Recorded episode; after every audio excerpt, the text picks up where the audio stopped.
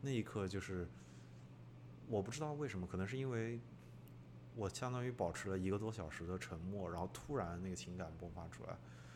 嗯，但是在我看体育这么多年来，那一直是我觉得最快乐的一个瞬间之一，就是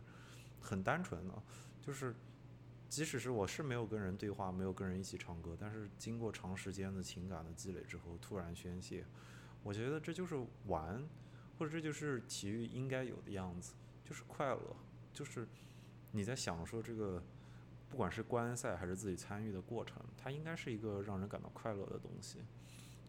各位好，欢迎收听翻转体育，这是一档致力于丰富中文世界体育叙事的节目。本节目的口号是“拆掉体育的高墙”。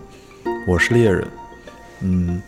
这是翻转体育的第一期节目，但是我更愿意把它称作第零期，因为它并没有实质的内容，而是我来解释关于我为什么想要做这一期节目的原因和这个节目的形式以及目标。那。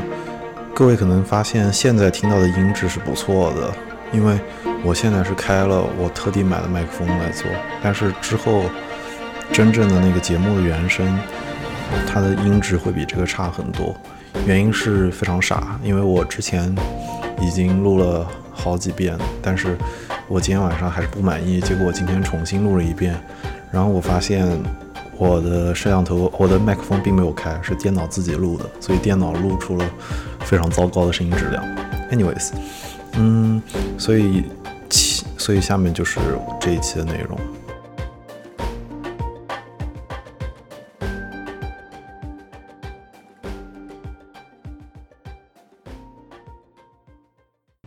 Hello，我又回来了。我刚才花了半个多小时，想要挽救那那个用电脑录下来的音频，后来发现音质实在是太差了。无论如何都救不了，于是我重新又录了一遍，所以这是第四遍啊！我现在非常的佛，我可能随时出去喝个水什么的，我只想把它录完。Anyways，嗯，所以第零期或者说第一期节目，我想要做，主要是要解释两个部分。第一点是我想做这个节目的原因，第二点是这个节目内容和形式。那我先从第一点开始讲，嗯，做节目做想想做这个节目原因，第一点呢非常粗暴，就是解闷儿。因为我觉得平时一个人看球，而且我是一个非常喜欢一个人看球的人。因为我现在在美国菲尼克斯市，太阳的球馆距离我步行只有十五分钟，但我还是不太喜欢去球馆，我宁愿看直播。当然，这个这个这个除这个一方面是因为。我其实并没有特别喜欢现场的氛围，另一方面就是转播技术也不错，但这也凸显了，就是我是一个很喜欢一个人看球的人，我是一个喜欢坐在那儿一个人静静的看球的人，所以这就这就导致我平时出现很多想法的时候，实际上很难直接跟人分享，所以录这个节目，第一个简单粗暴原因就是解闷儿，嗯，第二个简单粗暴原因，呃，第二个原因呢，就是喜欢，就是喜欢体育。就是我真的从小到大看了各种各样的比赛，我觉得就是从最小的时候开始，跟所有人一样，大家我相信大家都是要么是看奥运会啊，要么是看，比如说以前姚明在的时候的火箭队开始开始看各种各样的体育比赛，然后嗯，逐渐发展到现在，其实我依然看很多篮球、足球，但是我觉得我就是我个人的爱好上，我已经转到比如说格斗，比如说柔术上面去了。所以就，我觉得我自己经历了一个变化，但是我对于体育的喜欢从来没有变过。然后我录这个节目还有一个原因就是，是为自己的喜欢做一个送给自己的礼物吧，maybe。嗯，因为我这期录的时候我才从路上回来，然后我，嗯，我在我在回家路上一直在想，就。英文中间运动会的单词，像奥运会啊、亚运会啊，都是用 Olympic Games、Asian Games。那就是 Games 这个词就是游戏嘛。那那这个 Game 就是运动和 Game 的对应，就说明它的起源就应该是某种类型的游戏，或者对我来说，至少这两者之间有这么一层联系。而且除了运动会这个词之外，嗯。就是教练也经常会跟你说，你有什么样类型的 game，就是你的比赛是什么形式，或者你的比赛特点是什么样。那 game 这个词是经常出现的，非常高频率的。除此之外，还有 play 这个词也经常出现，就是英文中的动词，就是玩。那 play，像比如说，它可以作为名词出现，比如说篮球中你会说打一个什么战术，然后 run some kind of play。对吧？打一个具体某一个战术，或者一个运动员，经常也不会称为 player。他 player，我可以我觉得更好好玩的一点的翻译就是玩家嘛。那就是不管是 game 还是 play，它其实都把重点放在了玩这个方面。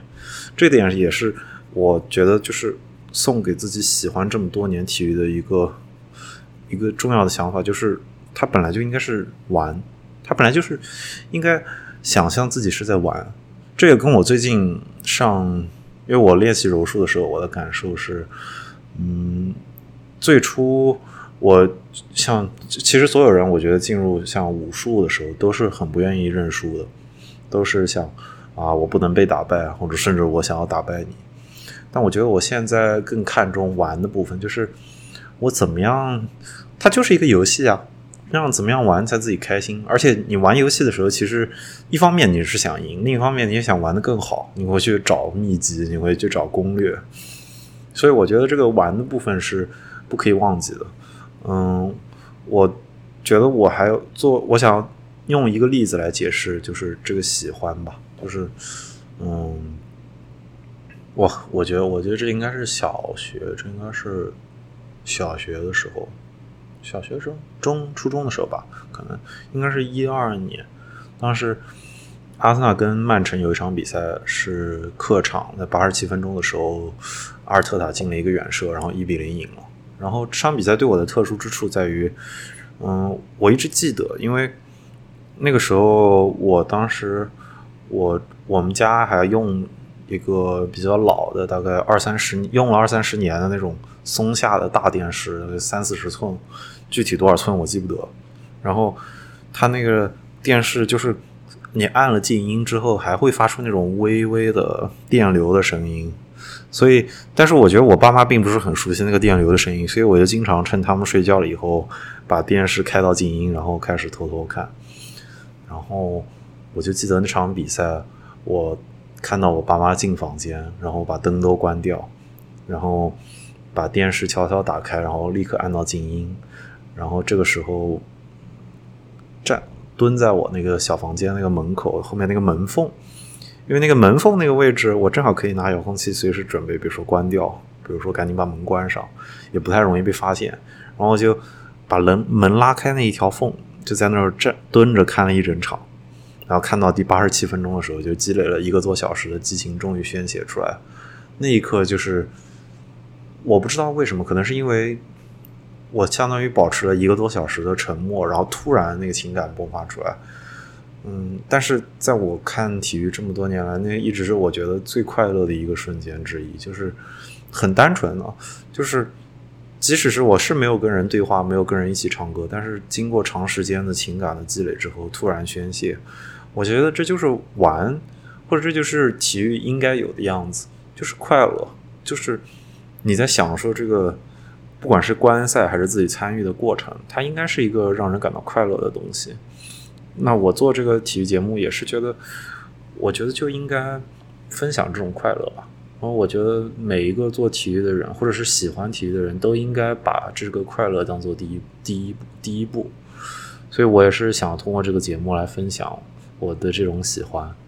嗯，然后第三点就是，我确实有很多话想说。因为一是我自己看球的时候，我是一个看的，就像我说，我是一个人静静的看，所以我看的时候是看的很细致，而且不只是看战术，有时候就是我会在那儿坐在那儿看那儿想这个球员或者这个运动员今天经历了什么，然后。或者我在看朋友打球的时候，我就在看他们的特点、他们的习惯，或者是甚至是比如说一些很琐碎的因素，比如说他戴什么样的眼镜会不会影响他做某一个动作，或者他为什么做这样一个动作，或者是比如说他为什么今天有空留在这留在这里玩了这么久，或者练了这么久，就是一些细节。所以一个人，我相信一个人看的时候，因为你有大把的时间静静的思考，所以就给我留下了很多思绪。因为我看一场体育比赛，我也会产生很多的想法。然后除了想法之外，我还会看很多跟体育相关的书，就不只是爱好者，比如说什么球队的杂志啊这些，其实并不是，而是嗯，比如说讲到体育跟经济学交叉的内容，体育跟嗯。比如体育跟心理交叉，体育跟宗教、跟社会、跟历史。你比如说足球就是很好的例子，在世界很多个地方呢，足球就是他那个运动队就像是当地年轻人的一个激情的承载一样。那。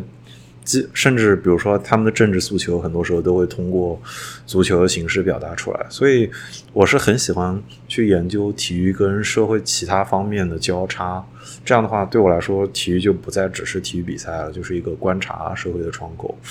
所以我这些想法，我也想一起一并分享出来。嗯，这我这些也是我我觉得做节目的，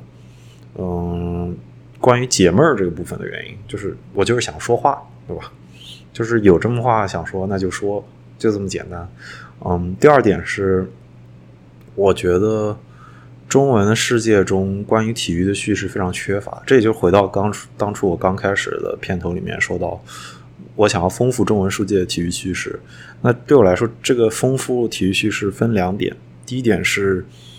缺乏好的播客节目，就是我在谈到播中文的播客节目的时候，很难想到我觉得真的聊的比较有深度的体育播客节目，就大部分都停留在，比如说就是足球比赛或者篮球比赛，就是就是停留在粉丝的这个范畴内，他没有办法深入进去，深入到体育的更深层次里面，嗯，所以这个也是。我觉得比较遗憾的一点嘛，因为英文的世界里，这样节目真的很多。然后，这这个时候，我觉得还有一个原因是，我以前听过一档，我觉得我非常喜欢的体育播客节目，叫做《看球者说》。嗯，他们以前在荔枝 FM、在苹果的 Podcast 上都更新。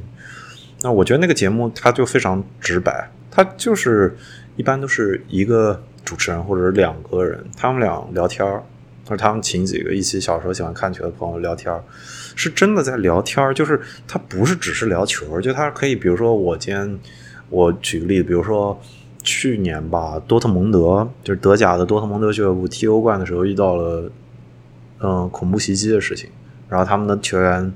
坐那个大巴时候受伤，就这样的事情放在他们那儿，可能就聊着聊着就是聊差了，就是聊成聊别的。比如说聊世界各地的恐袭，或者是聊为什么欧洲在这个特定的场合、特定时间点会出现，然后它它对于欧洲的舆论会有什么样的影响？就是这样的形式。就是我觉得是聊天儿，但是它是不是只聊比赛？你只聊比赛就显得挺没意思，因为一场比赛你现在能做到的分析太多了，你看数据、看视频。专门有人给你一帧一帧的给你解释具体发生了什么，所以我觉得反而我们缺乏了一些可能有一点水、有一点湿的聊天的内容，嗯，但是我另一方面我又觉得它还是有必要有深度的，嗯，或者说是不一定说是深度，而是有广度，就是它能够涉猎各种各样不同的内容，嗯，就是比如说，我觉得我非常。嗯，不喜欢的一点就是中文的世界里，体育好像就是一个平面的东西，或者是一个点对点的事情。就是做一个个体，你喜欢体育，那你要么就是在电视里看，或者在你手机屏幕或者是电脑屏幕里看一场体育比赛，要么就是你自己参与进去，就是你自己打某，比如说打球，或者是你参与你跑步。但是它除此之外，我觉得体育是有非常丰富的内容的。嗯，就比如说，嗯，体育的行业内的人他们在做什么？比如说，他解说他一场比赛，他要做什么样的功课才能准备好应对每一个意外的情况？或者，比如说，他一个赛事的运营的人员，他们会遇到，比如说球员有什么样的癖好，他们会怎么针对不同类型的赛事调整场馆？然后，或者说，嗯。嗯，比如说训练的时候，你该怎么样注意给自己做计划，然后怎么样保护自己身体的某一个部位？就这些内容其实是比较难找到的，所以这些是我觉得就是深一点或者说广一点，就是它可以覆盖到体育的不同的面，就是好比，比如说假设，嗯，体育比赛是一个剧场里面正在上演的一场剧，那这场剧是很好看的，但这个剧好看的背后是有很多人努力让这场剧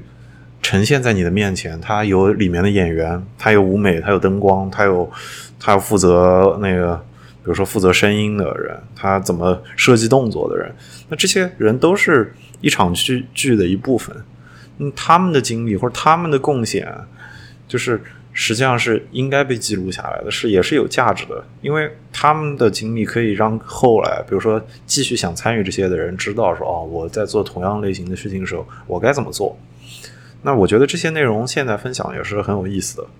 嗯，而且我还有一点，我觉得就是很需要分享的，也算是广度吧，就是我觉得球迷就是自己聊天是很有价值的，是是自己的声音。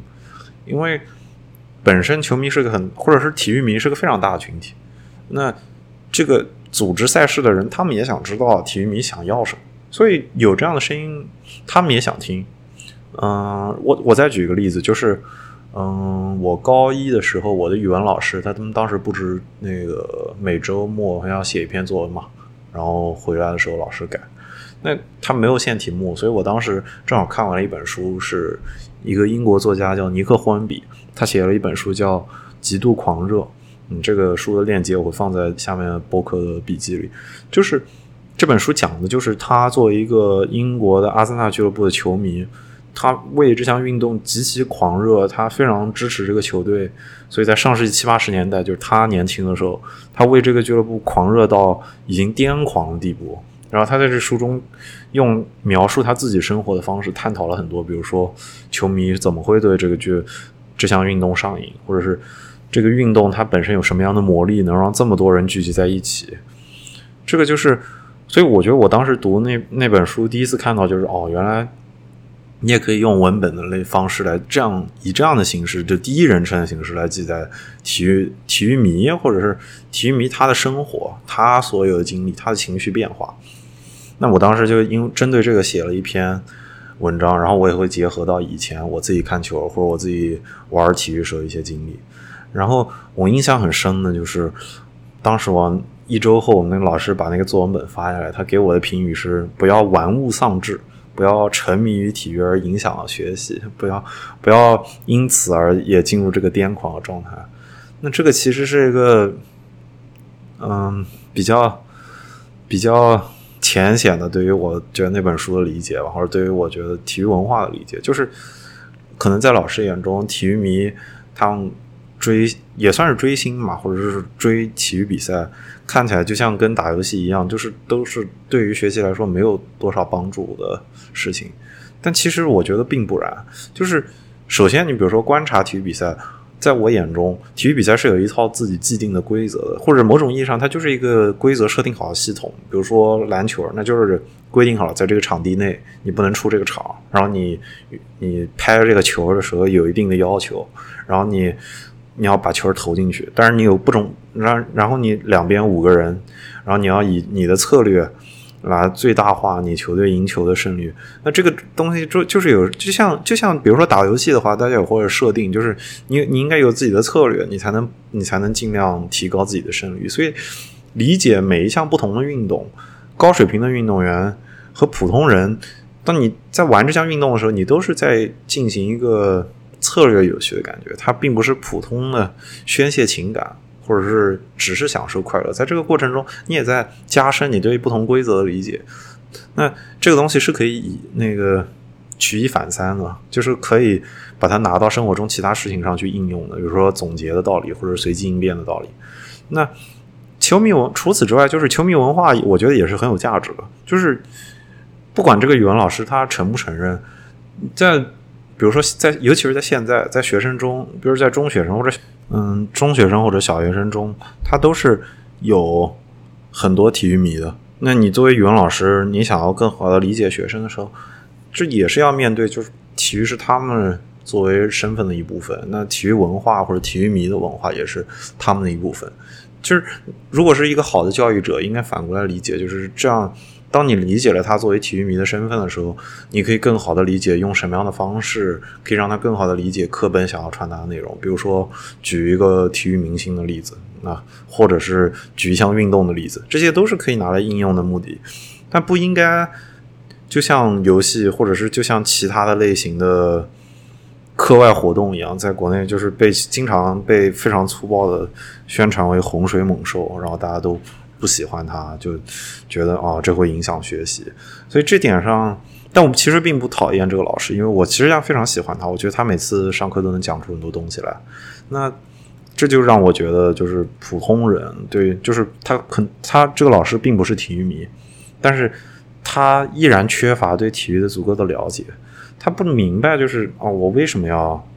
就是理解你作为体育迷的身份。所以这些也是让我觉得，就是这些都需要更多的内容，才能让普通人，如果他接触到，哦，如果体育迷是什么样的生活方式，那他能够慢慢能够理解了。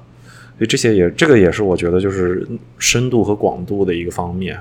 所以我相信这最终就是这个是前两点，就是作为我想做这档节目的原因，就是解闷儿和我想要丰富中文体育的叙事。OK，然后。这里我想插一段音乐，稍微休息一下啊。这插的这段是 Dexter Britton 的，嗯，这个曲子叫啥？Nothing to fear，没有什么好害怕的。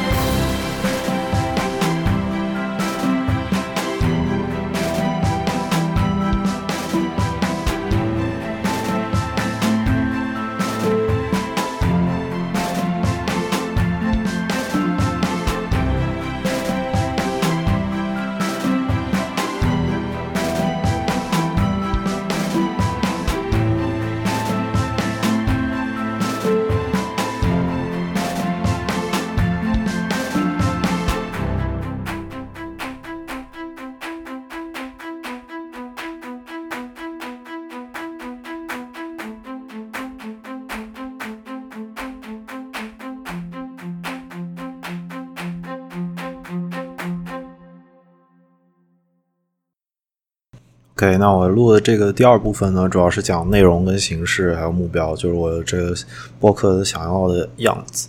那首先就是具体播客的内容。那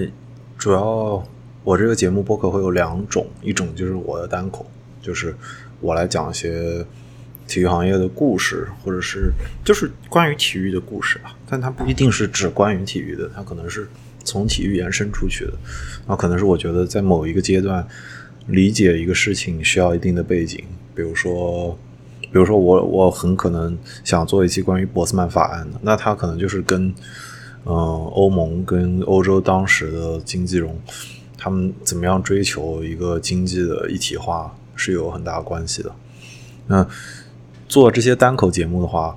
因为我自己的专业是学法律，然后我的爱好是体育，所以我自然而然的就会对体育法感兴趣。那就像我之前说到那个博斯曼法案，然后还有其他的国际足联，然后国际奥委会，甚至是中国国内的一些运动协会的管理章程，比如说就就比如说 CBA 或者是其他的比赛，就是各种各样形式的比赛，他们的都是要靠法律或者是行业内的规定来支撑的。那这些都是有很多很有意思的地方，比如说会不会有嗯各家的利益纠葛啊，或者什么有没有什么经典的案件确立了我们现在熟悉的模式啊，这些这些也都是我有可能花一期时间来讲。然后除此之外，我还对比如说运动的心理感兴趣，就这个不分运动员跟普通人，就运动员有自己比赛的压力，那普通人他怎么样调整好心理，让自己有一个愿意去运动的状态，这也是一种运动心理的方面，就各个形式，还有。我可能会对运动跟宗教的联系感兴趣，然后运动或者说一些运动队的历史感兴趣，这些都是我觉得就是作为单口，它可以做一期比较单一的节目，就是讲明白一件事。这样的话，我我就希望通过这样类型的一个一个类型的节目，拓宽大家对于体育的视野吧，就是有一些比较嗯。深入的事情，哪怕是在国内的大的体育论坛或者是体育媒体上，他们也不一定会写的很深入，或者写的很深入了，但是没有足够多的人去看。那我觉得用广播、用播客的形式讲出来可能更好。然后我的单口还有一类，就不是这种分析一个案件、一个故事的，那可能就是我自己出去，比如说我去看一场体育比赛，或者是我去参加一个什么比赛的时候，我的体验，这个就会比较个人。但我想，就这种类型的，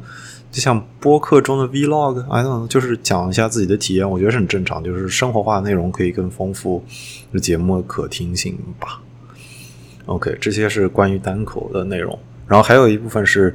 嘉宾，就是我会请一些嘉宾。那嘉宾主要有三类：一类是运动员，一类是普通的爱好者，然后还有一类是业内人士，就是体育体育业内的人士。首先，运动员就是可能会请一些相关的这个行业内的，就具体某一项运动运动员，他们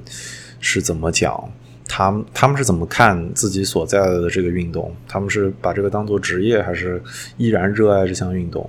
这个都有。我觉得就是运动员跟普通人有不一样的视角。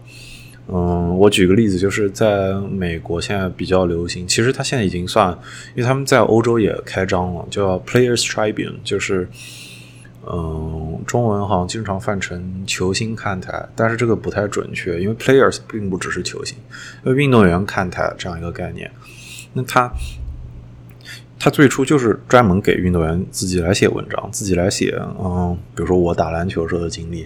然后甚至是运动员自自己的不为人知的一面，他都可以写。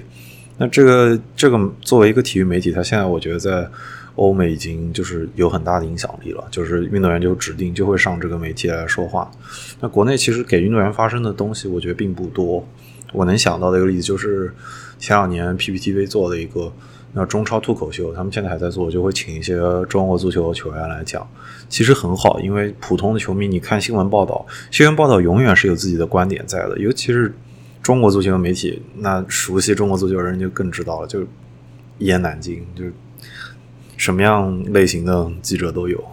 所以如果能让运动员自己说话，其实是我觉得更有说服力的，而且他们能展示体育的职业竞技的一面和他们自己作为非运动员的一面。然后，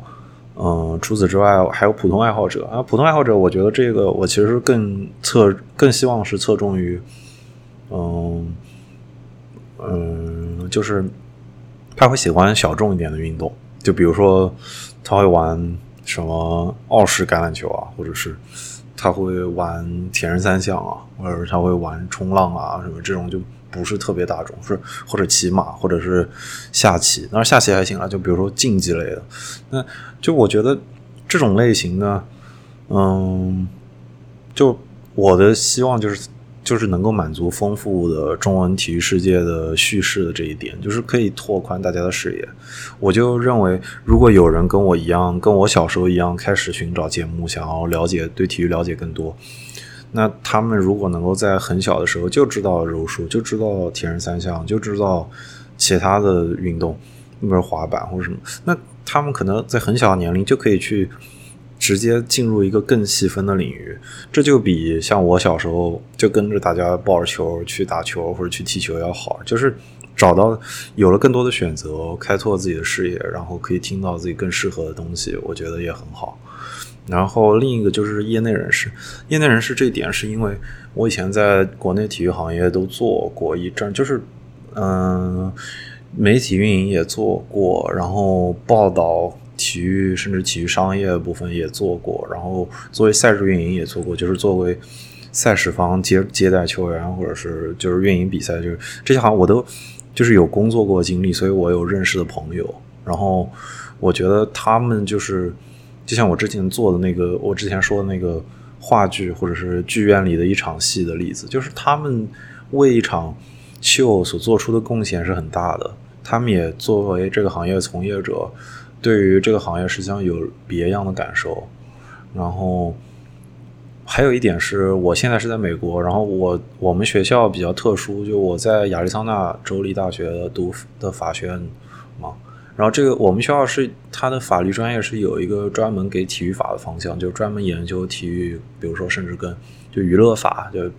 呃 entertainment law 或者是知识产权法 NIP law 就是 intellectual property，就是。这样一个分支的，所以也是有蛮多人，就算是在这个行业内，或者很容易接触到就这个行业，比如说球队的法务啊，比如说球队的，嗯，比如说比如说经纪人啊，比如说曾经的运动员啊这些，所以就是我觉得我中美两边的体育市场，很多人都能接触到。如果未来我还会去欧洲的话，那也许会接触更多的人吧。反正我的意思就是，我觉得能够。让这个产业内的人也出来说话，能够让大家看到，就是怎么样才是真正从事体育的人，他们在做什么。我知道，因为有很多人像我现在一样，就是他们大家都很想进入体育行业，但是不是每个人都知道，就是真正这个行业的人在做什么。那我觉得，如果我的节目能丰富这一点，也是很好的。OK，然后关于这个节目更新的平台和更新的方式是。现在我的想法是，我会把它放在喜马拉雅、网易云音乐跟苹果自带的 Podcast。那我比较推荐是苹果的 Podcast，因为其他的几个呃软件他们都有自己的观点，他他们作为平台有的时候会对内容进行一定的删减和控制的权利，但是 Podcast 一般不会出现这个情况。哦，其他的类型的平台，比如说荔枝或者 Castro，或者是其他的。播客的软件，我暂时还没有想，但是我希望，嗯，有朝一日我会把它放上去吧。嗯，这一期的内容最应该是主要会放在喜马拉雅跟苹果 Podcast 上，因为网易云我现在还有一点技术的难题，等我把这个技术部分弄完，我就会在网易云上都传上去。然后除此之外，因为我刚刚提到了，我实际上会。请嘉宾的时候，我可能会有很多外国的嘉宾，他不一定是美国，是为墨西哥或者是欧洲的。那可能这些跟嘉宾聊天就会变成用用外外语来聊。所以，嗯，我开了一个微博，然后我也开了一个知乎专栏，他们的链接我都会放在下面。嗯，就如果是用外语进行的这个聊天，就我还是会把这个原音频放在节目里，但是我会把这个文字稿。自己听译出来，然后翻译好，配上一个中文版了，然后放在我的知乎专栏里，然后在微博上更新。这点的话，就说明 show notes 就很重要。就是对我来说，因为我不不只是想把它限定在中文的世界里，因为我觉得如果能有别的东西更好的介绍给中文的体育世界，也是很好的事情。嗯，对。然后这一期的结尾。我想要用一个例子来解释我比较向往的这个节目的一个状态，或者我想要达到的一个目标，就是，嗯，从应该是从去年还是前年开始，在哔哩哔哩或者是在国内的视频网站上，非常流行一部最初不是很火的纪录片，叫做《我在故宫修文物》。那这个节目它讲的就是故宫内部的负责跟文物打交道，负责比如说，嗯，就是清理、清洗书画，或者是他，比如说有的雕塑要怎么给它修补，或者是有的器具怎么保护，比如木器跟漆器，它的状态是不一样的，嗯，就是这样一群人，他们的生活还有他们的工作，那，嗯，我看这个，我实际上是个人是非常喜欢这部纪录片的，因为我觉得它能够就是看到真正跟这个行业工作的。人就跟文物工作的人，他们的生活状态还有他们的工作内容到底是什么样的，而且也是一种传播的方式嘛。因为你不能只是拍一个高大上的纪录片，配上一个长镜头、一个特写镜头，然后一些华丽的辞藻，然后一些就是比较伪光正的说法，就指望大家喜欢上这个行业，是需要更生活化的。现在我觉得大家都活在一个社交媒体还有视频内容充斥的年代，就是。他想要用真实性取胜，他想要让人喜欢上，那生活化是很重要的一部分。那这一点，我其实当初跟我妈妈遇到了一个比较大的分歧，就是因为我妈妈她因为工作原因会见到很多文文保单位的人，就是在文，就是他会见见到很多像我在故宫修文物里面的这些，我认为是工匠吧，或者是这些从业人员。所以他接触过，所以他在跟我一起看这部剧那纪录片的时候，他对此是不太能理解，就是为什么这样类型的题材会受到欢迎。但是我觉得这恰恰就是一个例子，就是说明就是可能之前很多人或者很多从业人员，他们认为没有价值的内容，如今因为受众的喜好已经变了。他们想要看到的是更真实、更生活的内容，而且他们对于做事的人也开始感兴趣了，不只是对事感兴趣了。所以我觉得，嗯，这个纪录片它的火爆恰恰证明了，嗯，现在很多人他们消费一个产品的时候，不只是想要看，就是比如说就是一场剧，就是一个电影，就是音乐，他也想看到背后的东西，他也想看到这些东西是怎么产生的，这个加工的过程。本身也成了一个有价值的事情。那我认为我们的中文体育世界里还没有我在故宫修文物这样类型的作品。那我觉得不是说我的博客能填补这个空白，但是这就是我想要达到的目标，就是体育就是应该是这样，就是让体育迷能够去更好的看到体育这个行业内不一样的东西，然后让不是体育迷的人通过。就这个行业内延伸出来的内容，更好的去理解体育实际上长什么样，能够避免，比如说我小的时候接触不到我真正喜欢的体育项目，或者是像我遇到我的语文老师，他对于体育的真正的文化缺乏理解，所以我希望我的节目能够达到这样一个既拓宽深度，又能啊拓宽广度，又能钻进去，又能就是闲聊，满足我一人唠嗑、一人聊天的一个愿望，嗯。对，所以，嗯，这就是我做这个节目的愿望和这个节目的内容和形式。那这一期的内容就录到这里了，嗯，谢谢大家。